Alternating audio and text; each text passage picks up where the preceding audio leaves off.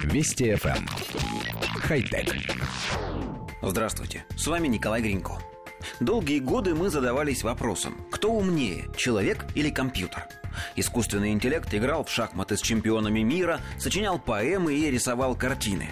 Однако никто до сих пор не додумался до простого теста – заставить компьютер поступить в университет – Специализированная система искусственного интеллекта, созданная программистами и учеными из Японского национального института информатики, сдала многодисциплинарный университетский вступительный экзамен. При прохождении этого теста система набрала 511 баллов из 950 возможных. Для сравнения, средний результат в Японии составляет 416 баллов.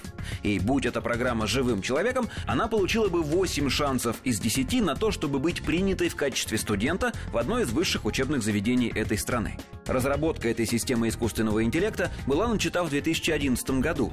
На первых этапах японская программа демонстрировала весьма посредственные результаты, гораздо ниже среднего уровня. Но ее нынешний вариант особо преуспел в области математики и истории, там, где на задаваемые вопросы существуют четкие прямые ответы.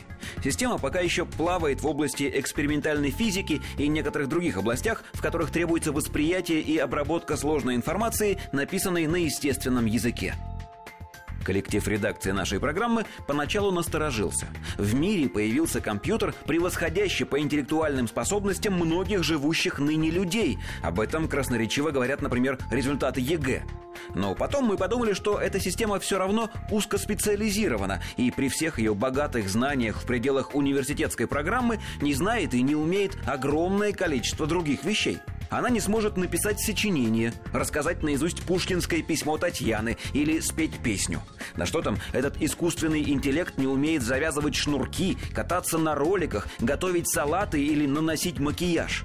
Люди обладают гигантскими объемами знаний и практических навыков, которыми компьютеры не овладеют еще очень долгое время. Хотя... Вести FM. Эм. Хай-тек.